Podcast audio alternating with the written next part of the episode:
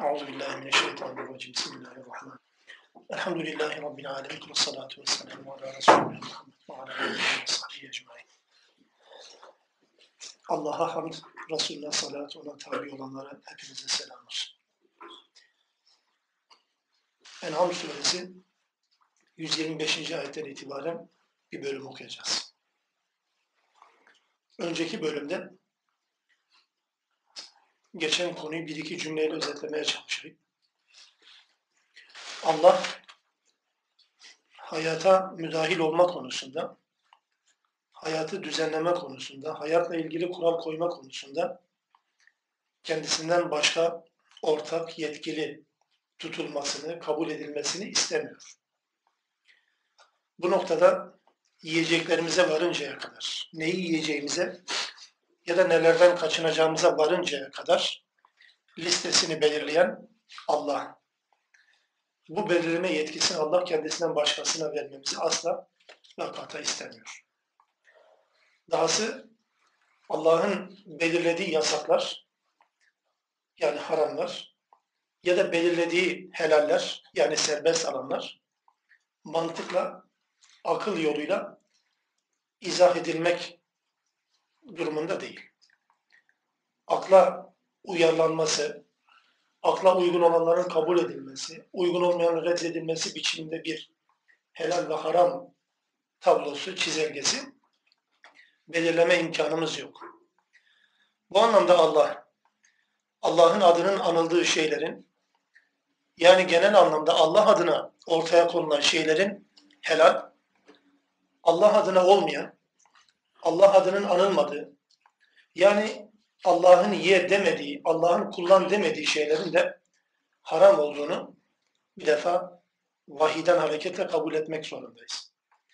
Bunun ötesinde insanlar yani niçin haram olsun ki diye başlayan ama fakat diye devam eden cümleleriyle aslında şirk koştuklarının farkında olmak zorundalar. Yani bu Allah'a ortak bulundurma, Allah'a alternatif ilah kural koyucu düzenleme ya da tanıma anlamına geleceğinden dolayı bunu Allah yasak diyordu. Allah'ın ye dediklerini yemek, yemeyin dediklerini yememek durumunda Müslüman. Dolayısıyla bu bağlamda insanlara Allah'ın ayetleri geldiğinde ve de bu ayetler helal ve haram belirleme konusundaysa, insanların hayatını düzenleme konusundaysa, yemelerine, içmelerine, giymelerine, barınmalarına, yaşamalarına, almalarına, satmalarına, kazanmalarına ve harcamalarına dair ise bu yasaklar ya da bu emirler o noktada insanların kimisinin zorlanacağını öğrendik önceki derste. Bu zorlamanın sonucu şuradan buradan ayet gelmesini, ayet getirilmesini isterler. Yani aslında bunu biraz daha açılması lazımdı. Allah bu konuda birkaç ayet daha getirmeliydi. Ya da peygamber bu noktada bizim durumumuzu dikkate alarak bir şeyler konuşmalıydı, emir ve yasak koymalıydı gibi benzeri şeyler insanlar tarafından dile getirilebilmekte. Allah bunu reddediyordu.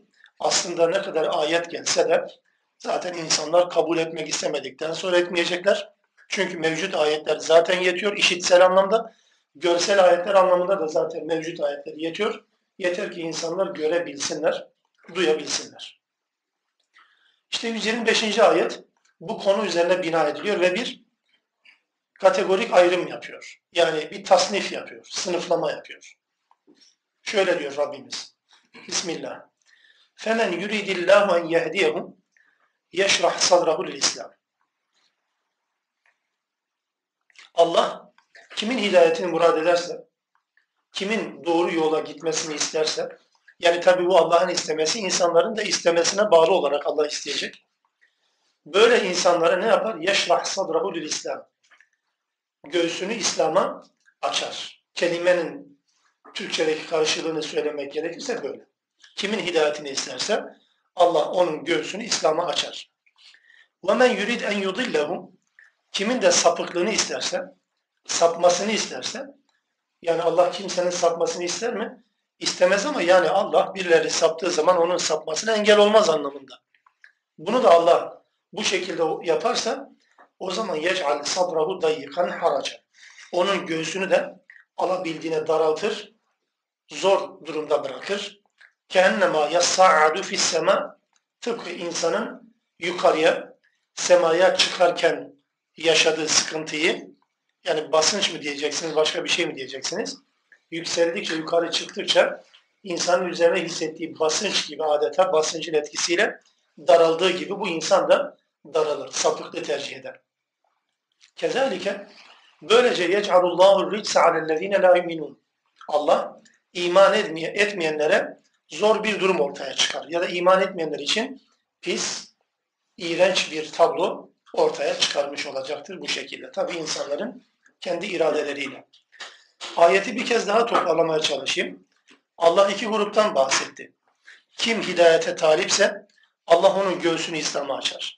Kim sapıkla talipse onun göğsünü daraltır. Hangi açıdan? Biyolojik anlamda bir açma, daraltma değil. Ya da burada şerh ve sadır kelimeleri geçer.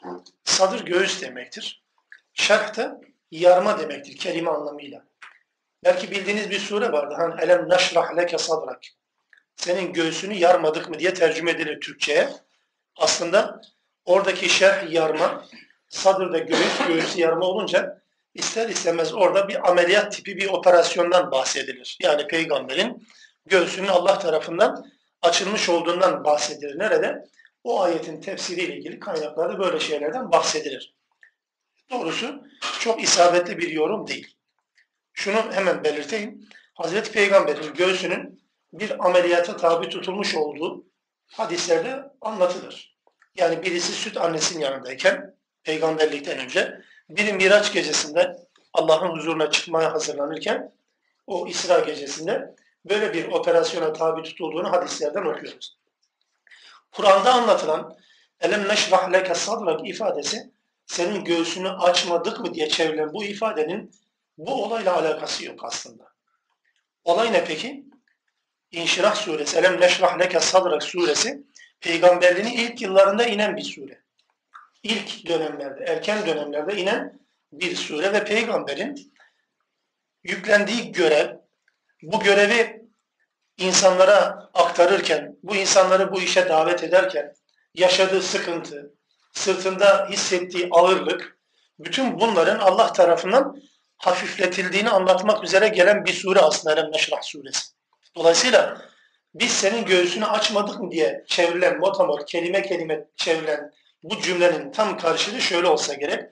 Biz senin içini rahatlatmadık mı? Çünkü arkasından gelen ayetler tamamen bu son çevirdiğim şekle göre devam ediyor konuyu. Elem neşrah leke sadrak ve vada'na anke vizrak. Senin ağırlıklarını indirmedik mi? Ve rafa'na leke zikrak. Atladık değil mi? Elem neşrah leke sadrak ve vada'na anke vizrak ellezî ankada zahrak ve rafa'na leke zikrak. Senin belini çatırdatan, belini büken o ağırlıkları yükünü indirmedik mi? Senin şanını yüceltmedik mi? Her zorluktan sonra bir kolaylık mutlaka vardır diye devam eden bir sure. Dolayısıyla içini rahatlamadan bahsedilir. İnşirah suresi. Niye buraya getirdim, oraya götürdüm meseleyi? Bu ifadeyi göğsünü yarar şeklinde ya da göğsünü açar şeklinde anlatılan şey aslında biraz da Arapçadaki kelimelerinin bizatihi kendi yapısına, orijinaline bağlı kalma endişesinden dolayı böyle motomot çevrilince zihnimize tam karşılığı yer etmiyor. Göğsünü açmadık mıdan ziyade senin göğsünü rahatlatmadık mı anlamında çevrileceğine göre İnşirah suresi burada da benzer bir şey söz konusu olacaktır. Yani kimin Allah hidayetini isterse onun içini rahatlatır. Neye rahatlatır? İslam'a rahatlatır. Kim de sapıklığını dilerse onun da içini daraltır. Neye daraltır? E tabii ki İslam'a. Bu kadar laf eveleyip gevelemektense aslında bir hadis var. Bu hadis bu olayı aslında net bir şekilde anlatıyor. Allah affetsin bizi. Bazen böyle dalıyoruz bir tarafa gidiyoruz sonra zor toparlamaya çalışıyoruz işte. Hadiste aslında Hazreti Peygamber aleyhissalatu vesselam bu ayeti okuduğu zaman sahabe soruyor. Diyor ki ya Resulallah insanın içinin rahatlaması yani şerh sadır nasıl olur? Allah Resulü diyor ki nur kalbe girdiği zaman ışık, nur, İslam ya da işte Kur'an'ın adı, vahyin adı nurdur. Kalbe girdiği zaman kalp rahatlar, iç, insan içi rahatlar diyor. Böyle bir cevap verdi ama sahabe gene tam netleştiremedi zihninde. Devam etti, sordu soruyu. Ya Resulallah dediler. Peki bu insanın ferahlamasının, göğsünün açılmasının, içinin rahatlamasının belirtisi nedir? Şimdi dikkat edelim. Allah Resulü diyor ki, üç tane belirti söylüyor. Bir insanda bu üç belirti var ise, bu üç durum söz konusu ise bir insanda, o insanın içi İslam'a ısınmıştır, göğsü rahatlamıştır, içi ferahlamıştır İslam'dan dolayı. Diyor ki, ebedi yurda yöneliş varsa eğer bir insanda, yani ahiret yurduna yöneliş varsa, ikincisi, bu dünyadan yüz çevirme varsa, bu dünyaya sırtını çevirme varsa, aldırmama varsa, üçüncüsü de ölüm gelmeden önce ölüme hazırlık varsa bir insanda, demek ki bu insanın gözü İslam'a açılmıştır. Tekrar edeyim, ahirete yönelmişse, hedefini ahiret olarak belirlemişse, dünyaya aldırmıyorsa, eyvallah etmiyorsa, yani dünyanın esiri kulu kölesi olmuyorsa ve de ölümden önce ölüm için hazırlık yapıyorsa bu insan, bu insan bu ne demektir bu artık? Bunun göğsü İslam'a açılmıştır ya da çevirdiğimiz şekilde söylersek artık İslam adına bu adamın işi rahatlamıştır.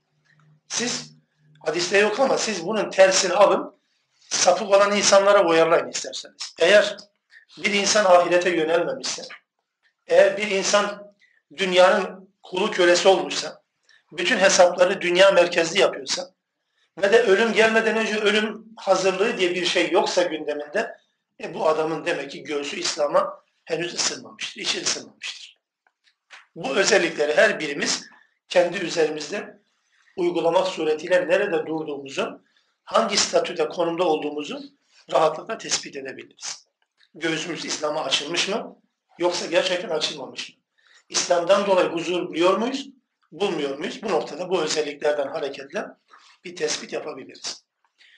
Bu hadisin bize tuttuğu ışıkla birlikte şu tespiti de yapmadan geçmeyelim ama Müslümanlar ya da şöyle diyelim düzeltelim bunu da Müslüman olduğunu söyleyenler, İslam'a sahip çıkanlar, Allah'ın kutsal dediği, mukaddes dediği değerleri değer olarak kabul edenler, eğer Kur'an söz konusu olduğunda, İslam söz konusu olduğunda, Allah'ın emir ve yasakları söz konusu olduğunda içleri daralıyorsa, ya kusura bakmasınlar da inançlarını gözden geçirsinler. Bunlar söz konusu edildiğinde içleri daralıyorsa, huzurları kaçıyorsa, rahatları kaçıyorsa, aman canım yeter artık diye söylemese bile içinden geçiriyorsa, bu insanlar inançlarını, imanlarını gözden geçirmek zorundalar. Bunu niye söyledim? Bunu şunun için söyledim. Kimi çevremizde bulunan insanlar kardeşlerimiz demek zorundayız sonuçta. Müslüman kardeşlerimize bakıyoruz. Yani söz konusu diyelim ki bir yerde Kur'an mı anlatılacak? Birkaç hadis mi anlatılacak? Din mi tanıtılacak? O noktada alabildiğine yoğunluğu var. Zaman bulamıyor. Hatta zoraki hasbel kader geldiği zaman ya da öyle bir ortama gittiği zaman ah bir bitse de çıksak kurtulsak gibi cinsinden varsayımlar peşinde koşturuyor o ders boyunca. Yani rahat yok. Adam sanki böyle zoraki bir şeyler enjekte ediyorsun gibi. Kaçıyor. Sanki zorla biri yakalamış ona vermeye çalışıyor gibi. Ama şeytani hevesler peşine koştuğu zaman adam vaktin nasıl geçtiğini, zamanın nasıl geçtiğini bilemiyor. E, bu bir ölçü mü? Allah alem bu da bir ölçü olsa gerek. Yani İslam söz konusu olduğu zaman, Allah'ın emir ve yasakları söz konusu olduğu zaman eğer bizi sıkıntıya sevk ediyorsa, içimiz daralıyorsa yani kusura bakmayın burada bir anormallik var. Ama İslam söz konusu olduğu zaman içimiz açılıyor, rahatlıyorsak demek ki burada göğsümüz, içimiz İslam'a gerçekten hazır hale gelmiş, rahatlamış hale gelmiştir. İbadet konusunda bu böyledir. İsyan konusunda bu böyledir. İtaat konusunda bu böyledir. Söz gelimi yani şurada su var diye bu suyu içiyorum Allah adına içiyorum problem olmuyor. Ama hasbel kader bu bardağın içerisinde bir gayrimeşru haram bir içecek olsa bunu içmek insana ızdırap verir değil mi? İnsana ızdırap verir. Eğer veriyorsa demek ki bu insanın göğsü İslam'a açılmıştır. Eğer vermiyorsa E demek ki bu adam çok da fazla tınmıyor, oralı değil. Bu örneği verdim ama hayatın içine girdiğimiz zaman bu uç, uç bir örnek. Yani belki yani içki içmek için illa da yani gayrimüslim olmak da gerekmiyor. Yani herkes içebilir da içmeyebilir. Ya da içki içmemek için başka türlü de olmak gerekmiyor. Yani şunu anlatmaya çalışıyorum. İçki örneği belki tam oturmayabilir. Ama hayatın içine girdiğiniz zaman mesela içkiden insanlar rahatsız olduğu kadar Allah'ın başka yasaklarını çiğnemekten neden rahatsız olmazlar?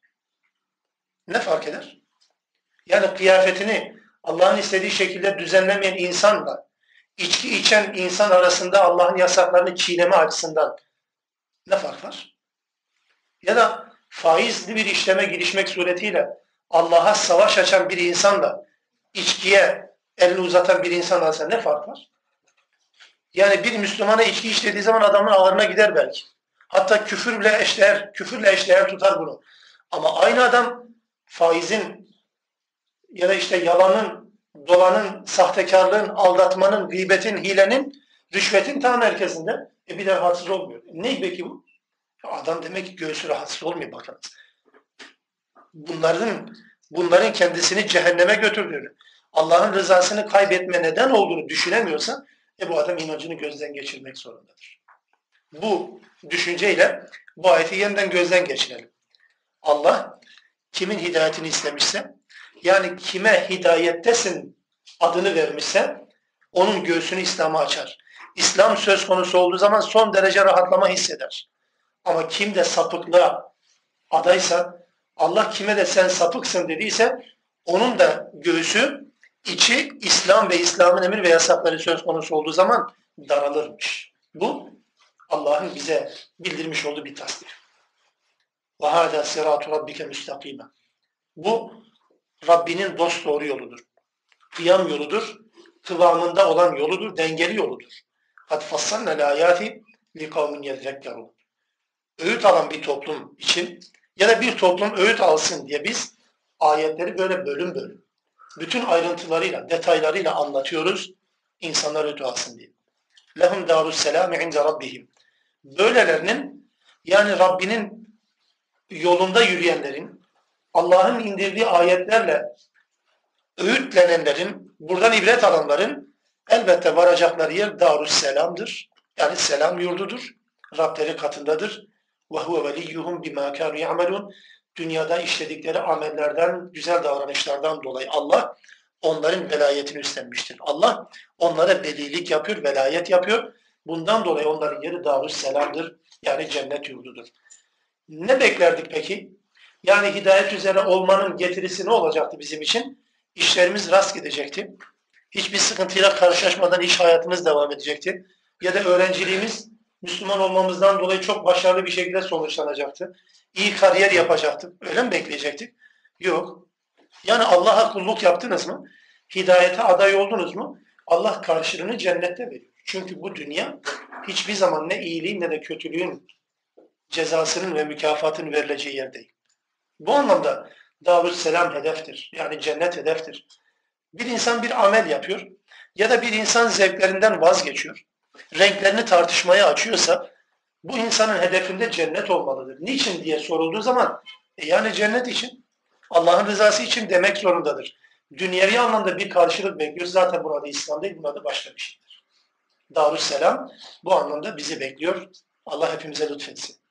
Allah selam yurdu diyor. Yani selamet yurdudur. Hatta sahip olduğumuz inanç sisteminin adı da yine o kelimeden elde edilmiştir. İslam. Bu dini benimseyenlere Müslüman, Müslim ya da Müslimun denir. Müslümanlar her gün birbirlerine selam verirler. Hep bunu hatırlama adına. Esselam. Hatta Müslümanlar namaza tekbirle başladıktan sonra Allah'la diyaloğa geçmeye başladıktan sonra artık dünya ile ilişkilerini kestiklerinden dolayı bu dünyaya yeniden dönüşün adı da selam ile başlıyor. Esselamu aleyküm diyerek namazı bitirerek dünyaya yeniden başlıyor.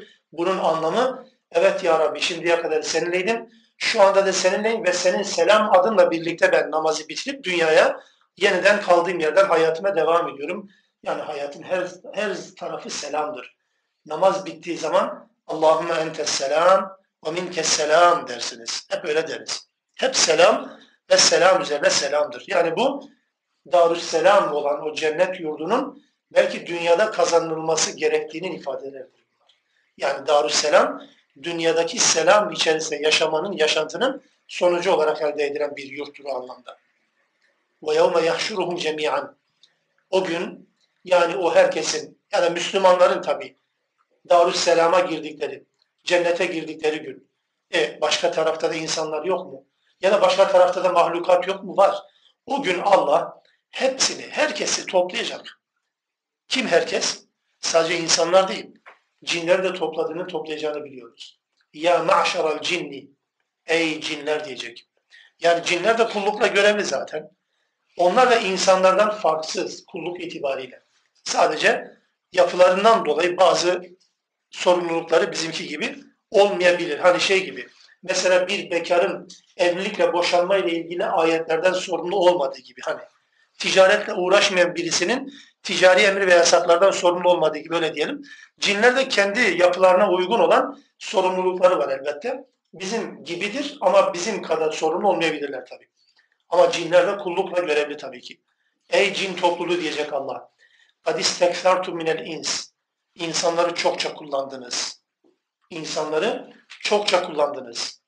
وَقَالَ اَوْلِيَاهُمْ مِنَ الْاِنْسِ Hepsi bir aradalar. Tablo bu kıyamette. İnsanlar da oradalar. Allah cinlere soruyor. Onları hesaba çekiyor.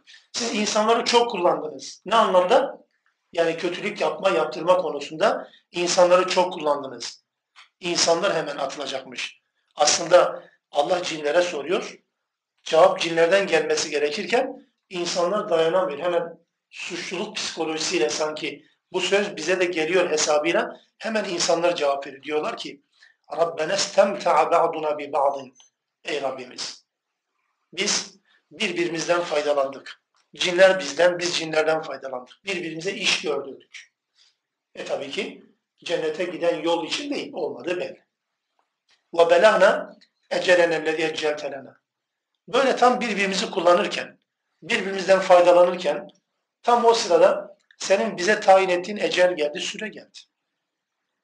Yani, yani ya Rabbi aslında biraz daha ömür verseydin, tevbe edecektik. Ömür verseydin iyi Müslüman olacaktı. Ömür verseydin şu anda huzurunda suçluluk psikolojisiyle durmayacak anlamında insanlar mazeret ileri sürecekler. Ama Allah diyecek ki kâle ennâru mesvâkum halidine fiha. Sizin yeriniz ateştir. Orada ebedi kalacaksınız. İlla maşallah. Allah'ın dilediği kadar hariç. Yani Allah'ın dilediği kadarıyla cehennemden çıkış var mı? E olabilecek tabii. Çünkü inne rabbeke hakimin alim. Allah ne yaparsa hikmeti üzere yapar. Allah ne yaparsa hakimliğinden dolayı yapar. Hep tutarlı ve uyarlıdır birbirine ya da hep bizi istediğimiz şekilde davranmaktan alıkoyma özelliği vardır. Hakimin böyle bir anlamı da vardı. Tekrar edeyim. Hakimdir Allah. İstediğimiz gibi bizim davranmamızı engelleyecek hükümler, ahkam, ayetleri gündeme getirir anlamda hakim.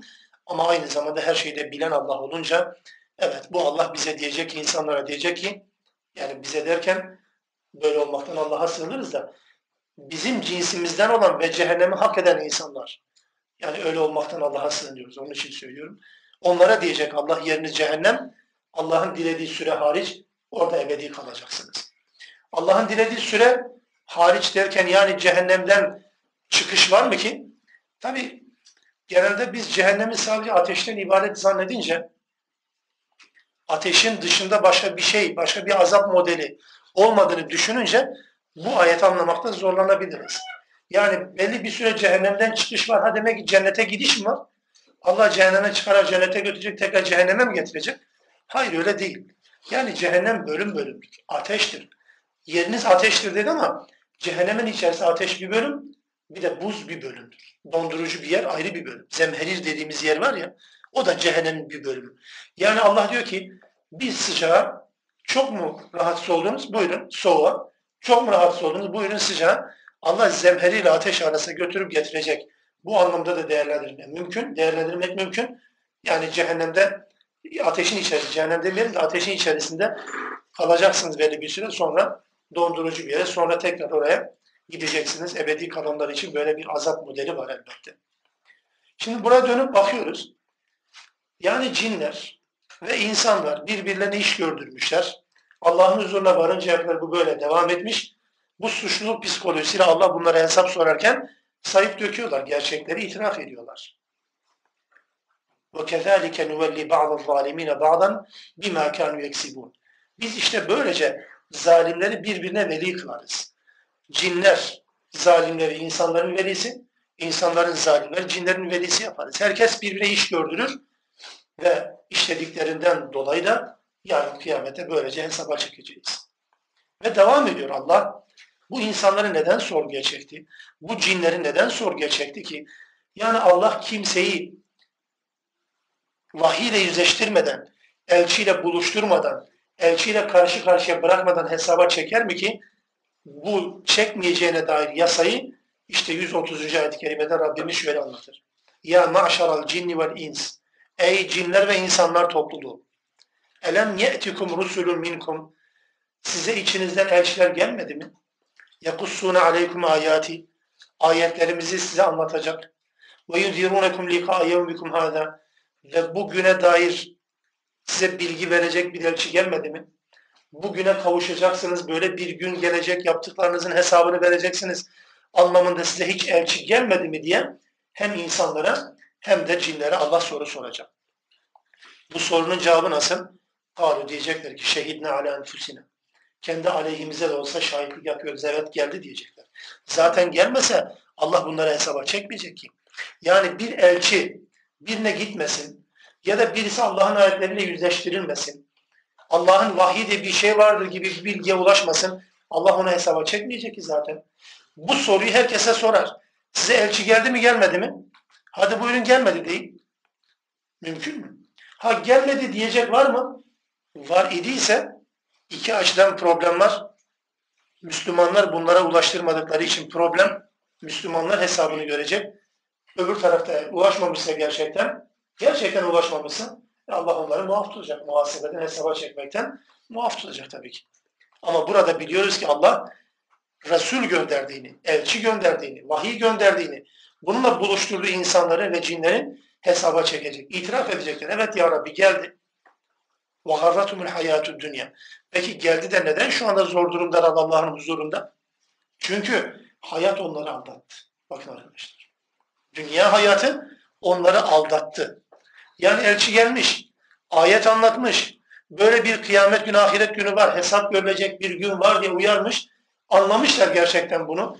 Hatta bazen kendi yakınlarını toprağın altına kendi elleriyle görmüşler, ölüm var diye biliyorlar zaten. Ama ölüm yokmuş gibi, ama ahiret yokmuş gibi. Ama sanki Allah hiçbir şey göndermemiş gibi yaşamaya devam etmişler. Dünya hayat onları aldatmış. Dünya aldatmış. Ve şehidu ala enfusihim ennehum kânû kafirin. Böylece kafir olduklarına kendileri itiraf etmeye başladılar Allah'ın huzurunda. Allah'ın bir yasasıdır bu. Allah mesaj gönderince onları sorumlu tutar. Hatta Kur'an'ın diğer ayetlerinden, Maide suresinden, Araf suresinden ve Zuhruf suresinden anlıyoruz ki Allah hem elçi olarak gönderdiği şahıslara bunu soracak hem de bu elçi gönderdiği toplumlara, fertlere bunu soracak. Şöyle örneklendirelim. Allah peygamberime soracak. Diyecek ki sen Abdurrahman kuluma bir mesaj verdin mi? E verdi geldi bak bana ulaştı. Allah bana soracak. Diyecek ki sana peygamber mesaj getirdi mi? Evet diyecek. Evet diyecek. Arkasından soru devam edecek tabii. Peki peygamber sana ne verdi? Buna sahipsen mesele bitmiştir zaten. Evet ya Rabbi ben peygamberden Kur'an öğrendim. Kur'an'ın nasıl yaşanacağını Buhari'den, Müslim'den öğrendim. Hadislerden öğrendim. Böyle bir yaşanmış hayat vardı sünnette, hadiste. Bunları öğrendim. Evet ben bu mesajları aldım, kabul ettim, amel ettim. Problem bitmiştir. Ya bu bilgiye sahip değilseniz arkadaşlar. Çünkü bu soru her birinize sorulacak. bu sorunun sorulmayacağı bir tek insan yok. Peygamber geldi mi? Gelmedi deme imkanımız yok. Bu toplumun hiçbir ferdi bunu söyleyemez. Peki sorunun devamını soralım şimdi. Bu peygamber size ne söyledi? Vallahi ya Rabbi dünya hayata işimizden, aşımızdan fırsatımız olmadı ki. Yani o kadar meşguliyetimiz vardı ki gündüz yoluyorduk, gece kendimizi zor eve atıyorduk, sabah tekrar işe. Bir türlü fırsat bulamadık. Tam da tam bakacaktık. E, canımızı aldın ya Rabbi mi? Öyle mi diyecek bu insanlar? Valla siz bilirsiniz. Ama bu sorunun her bir ferde sorulacağını Kur'an bize baştan haber veriyor. Yok sayarak, görmezden gelerek de bu hesaptan kendimizi kurtarma imkanımız yok. Bunu bilelim en azından. Yarın kıyamet gününde bu duruma düşenlerden olmayalım inşallah. Yani kendi kendimize şahitlik yapıp ya Rabbi vallahi geldi ama yani ne yapalım ne derim bir baktık ki ölüm geldi. Bir anda ölümü gördük. Ölümle buluştuk diyen insanlardan en azından olmuyor. Allah her bir insanı bu anlamda bu şartla sorumlu tutar. Bunun yasasını Allah 131. ayette şöyle ifade ediyor.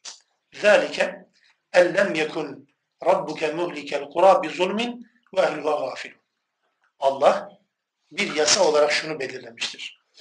Hiçbir memleketi gafilken, yaptıkları zulümden dolayı da olsa, gafilken, hiçbir şeyden haberdar değilken hiçbir memleketi helak etmez. Bu bir yasadır. Anladık mı? Allah yasa olarak bunu ortaya koyuyor. Bir toplum zalim mi oldu? Tamam diyelim ki zalim. Peki helak ne zaman başlar? Gafilken bir defa Allah bu toplumu cezalandırmaz. Neden gafilken? Vahiyden gafilken. Yani yaptığı işin vahye ters düşüp düşmediğini bilmeyecek kadar gafil. Ulaşmamış, o yüzden gafil. Bilmemiş, öğrenmemiş. Kimse ulaşmamış, kimse öğretmemiş. Bu anlamda gafil. Böyle bir toplumu Allah helak etmez. Bu Allah'ın bir yasası. Şimdi burada ciddi bir sorun da ortaya çıkıyor bakın arkadaşlar. Peki o zaman Müslümanlar Allah'a savaş açan, Allah'a kafa tutan fert ya da toplumların, grupların, cemaatlerin, ülkelerin helak edilmesini isteme hakkına sahipler mi? Yani bir toplumun Allah'ın belasını hak ettiğini düşünüyoruz diyelim ki. Bir grubun ya da bir ülkenin fark etmez. Bir grubun Allah'ın belasını hak ettiğini düşünüyoruz. Diyoruz ki ya Rabbi sen bunlara bela ver. Bazen dua ediyoruz değil mi? Aslında ya Rabbi sen bunların hakkını ver. Allah'tan müstahakını görsünler şeklinde bazen dua ettiğimiz oluyor. Şimdi bunu bu anlamda soruyorum. Yani gerçekten böylesine belalarını Allah'tan bulmasını istediğimiz toplumların bu belayı hak ettiklerini düşünüyor muyuz? Bu çerçeveden bakarak.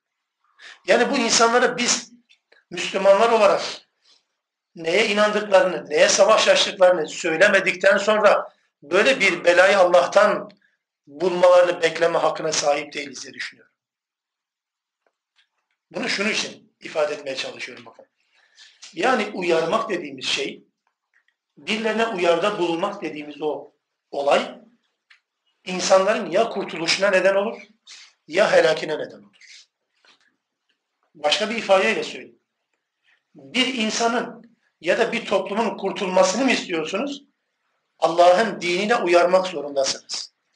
Bir toplumun Allah'a isyan ettiğinden dolayı helak edilmesini mi istiyorsunuz? Dikkat edin. Allah'ın ayetleriyle uyarmak zorundasınız. Eğer Allah'ın ayetleriyle uyarmıyorsanız Allah'ın helak etmesini bekleme hakkınız da olmayacaktır. Tam bu noktada yaşanan hayattan, güncel hayattan bir örnekle bunu izah etmeye çalışayım.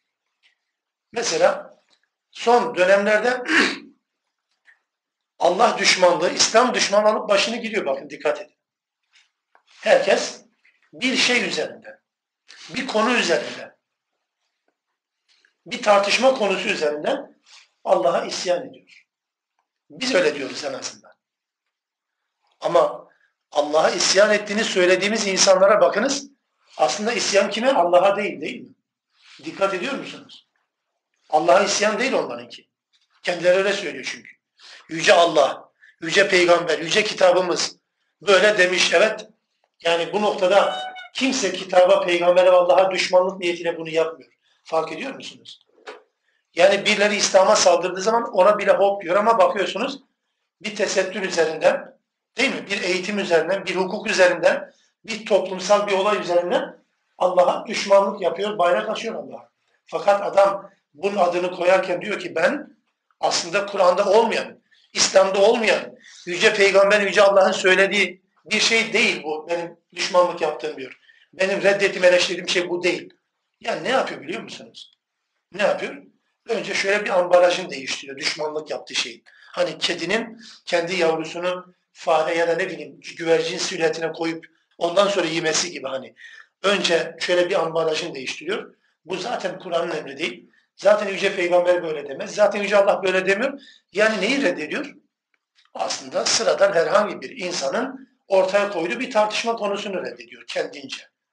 Müslümanlara düşen ne peki? Buraya kadar doğru. Peki Müslümana düşen nedir? Müslümana düşen bu insanlara, tabii herkes herkese ulaşamaz. Ulaşan insanlar için söylüyorum. Gündeme, yanında gündeme getirdiği insana söylüyorum bunu. Bu insana düşen, Müslümana düşen nedir?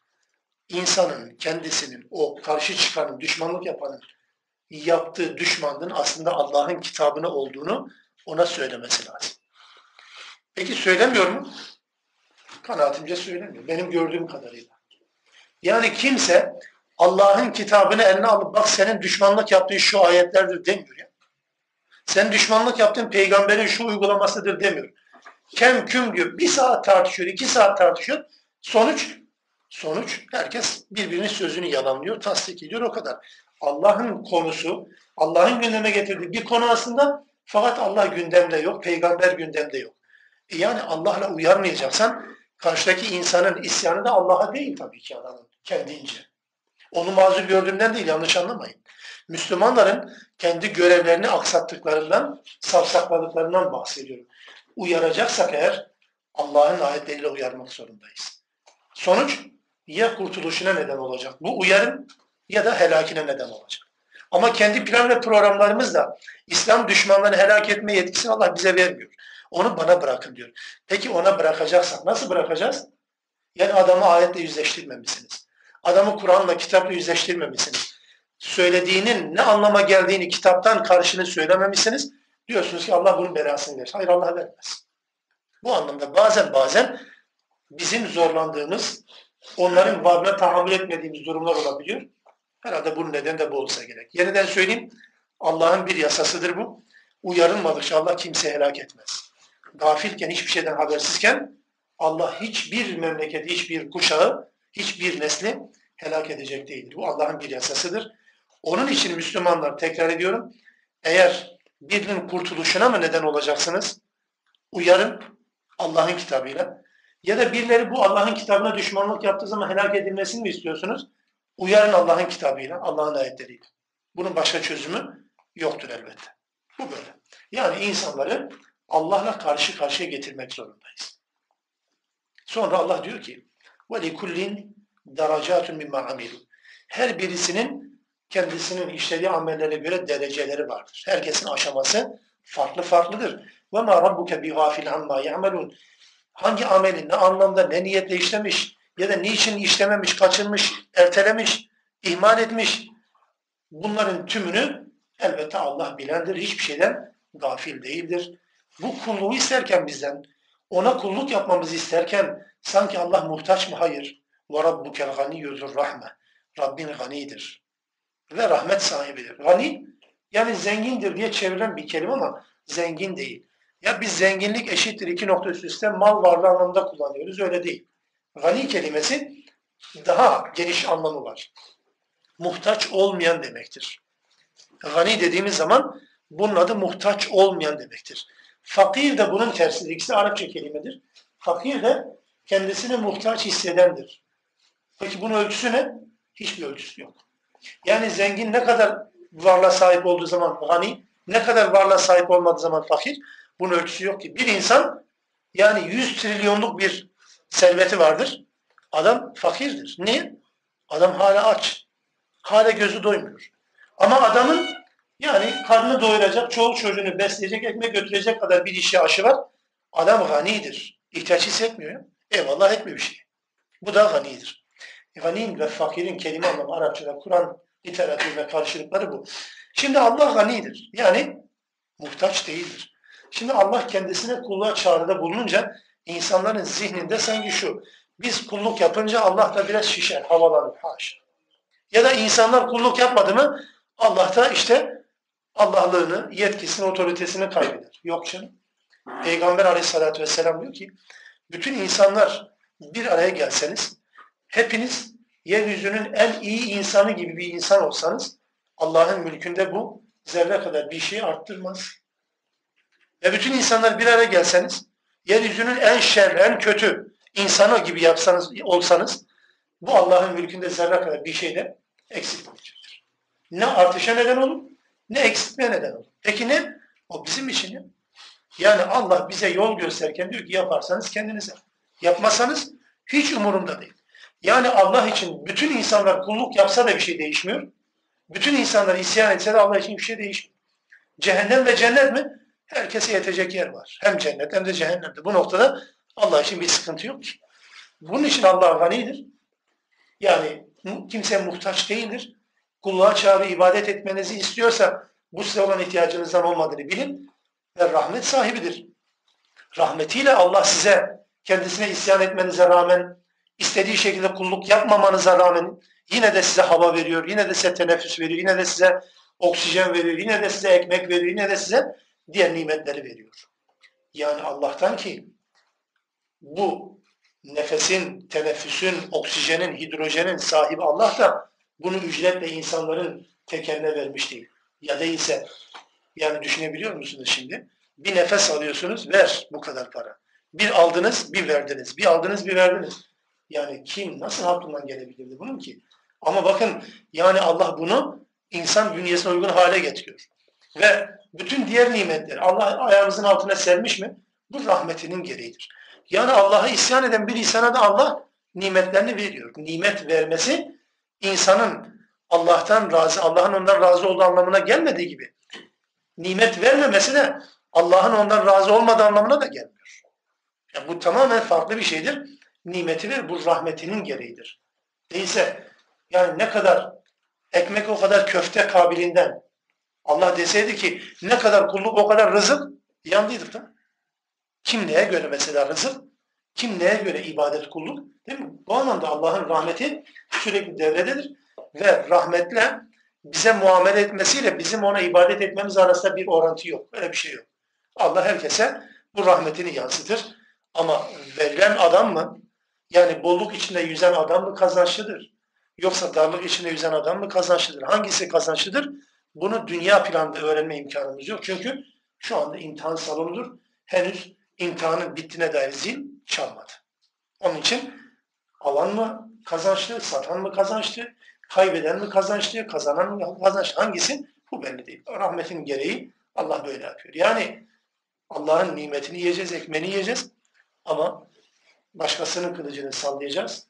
Bu elbette doğru bir şey değil ama Allah'ın rahmetiyle yine de bize rızkını, nimetlerini verme, lütfetme devam ediyor. İn yeşe yüzhibkum ve yestahlif min ba'dikum ma yeşa eğer Allah istese sizi giderir, sizi ortadan kaldırır ve sizden sonra istediği bir toplumu getirmeye kadirdir. Gücü yeter buna. Kema eşe'ekum min zürriyeti kavmin aherin. Nitekim siz de bir başka zürriyetten getirdiği gibi.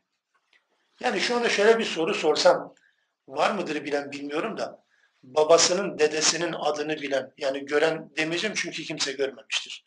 Babasının dedesinin adını ya da babasının dedesinin dedesini, hatta adını bile bilemezsiniz, mezarı bile nerededir belki bilemezsiniz. Bilmezsiniz yani. Yani yani hep böyle sirkülasyon olmuyor mu? Sürekli bir geliyor, bir gidiyor, bir geliyor, bir gidiyor değil mi? Ya da mesela şöyle bir normal yaşam ömrümüz, ortalama vasat ömrümüzü hesaba katarsak, şurada oturanların her birimizin işte kimimiz 20 yıl sonra, kimimiz 30 yıl sonra, kimimiz 40 yıl sonra. Yani nihayet belki de 50 yıl sonra diyelim ki hiçbirimizin olmayacağını şöyle bir varsayalım. Yani burada yerler esiyor. Burada başka bir kent var. Belki de yok. Yani hayat hep böyle devam ediyor. Yani Allah bütün bu getirip götüren değil midir? Sizden önce kimler vardı burada? Bakın bu anda kimler var? Sizden sonra da birileri gelecek. Allah sürekli bunu değiştirecektir. Yani geçmişten itibaren bakarsanız Nuh kavmi gitti, Ad geldi, Ad gitti, Semud geldi. Gelin gelin gelin Emeviler gitti, Abbasiler geldi. Onlar gitti, bilmem Selçuklar geldi. Gitti Osmanlılar geldi, gitti Cumhuriyet, işin kuşak, üçüncü kuşak, dördüncü kuşak. E gidip gelecek. Hep böyle devam ediyor zaten. Yani niye söylüyor bunu Allah? Yapmayın diyor. diyor. Allah'a kulluğa bakın, Allah'a kulluk etmeye bakın değilse Allah zaten bir şekilde kendisine kulluk yapanları oluşturacaktır. Sizin kulluğunuza muhtaç değildir. Siz onun Rabbine, ilahlığına muhtaçsınız. İnnemâ tu'adûne leâtin ve mâ entum bimu'cizîn. Elbette size vaat edilen azap da, size vaat edilen mükafat da o gün gelecektir. Yani ya cennetle buluşacağınız ya da cehennemle yüzleşeceğiniz o gün elbette gelecek. Ve mâ entum bimu'cizîn. Ve siz Allah'ı aciz bırakacak değilsiniz. Kul de ki ya kavmi i'melu alâ mekânetikum inni amil Herkes kendi konuma göre çalışsın. Herkes gayretini göstersin. Allah'ın dinini silmek için mi uğraşıyorsunuz? Buyurun, serbestsiniz. Allah bu noktada kimsenin eline bağlamış değil. Siz kendi konunuza göre çalışın de. Fesevfe inni amil. Ben de çalışacağım. Dememizi istiyor Allah bakın bizden. Kul diye başladı. Yani Allah kime dedi bunu? Yani bana demedi. E, size bana demedi. Kime dedi peki? Peygambere mi dedi bunu? Yok canım. Bana diyor ve size diyor. De ki kime diyeceğiz bunu? Karşımızda bizim dinimizi alay edenlere, inançlarımızı alay edenlere, yok etmeye çalışanlara, plan, program, komplo, proje üretenlere diyecekmişiz ki herkes kendi konumuna göre, statüsüne göre, kariyerine göre çalışsın. Ben de çalışıyorum. Ben de çalışayım. Ben de amel edeceğim. Sen sen kendi çerçevende çalış. Ben de bu dinin bana yüklediği misyonla çalışacağım.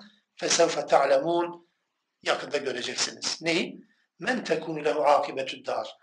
Bu yurdun sonucu kime aitmiş? Sonuçta kazançlı kim çıkacakmış yakında göreceksiniz.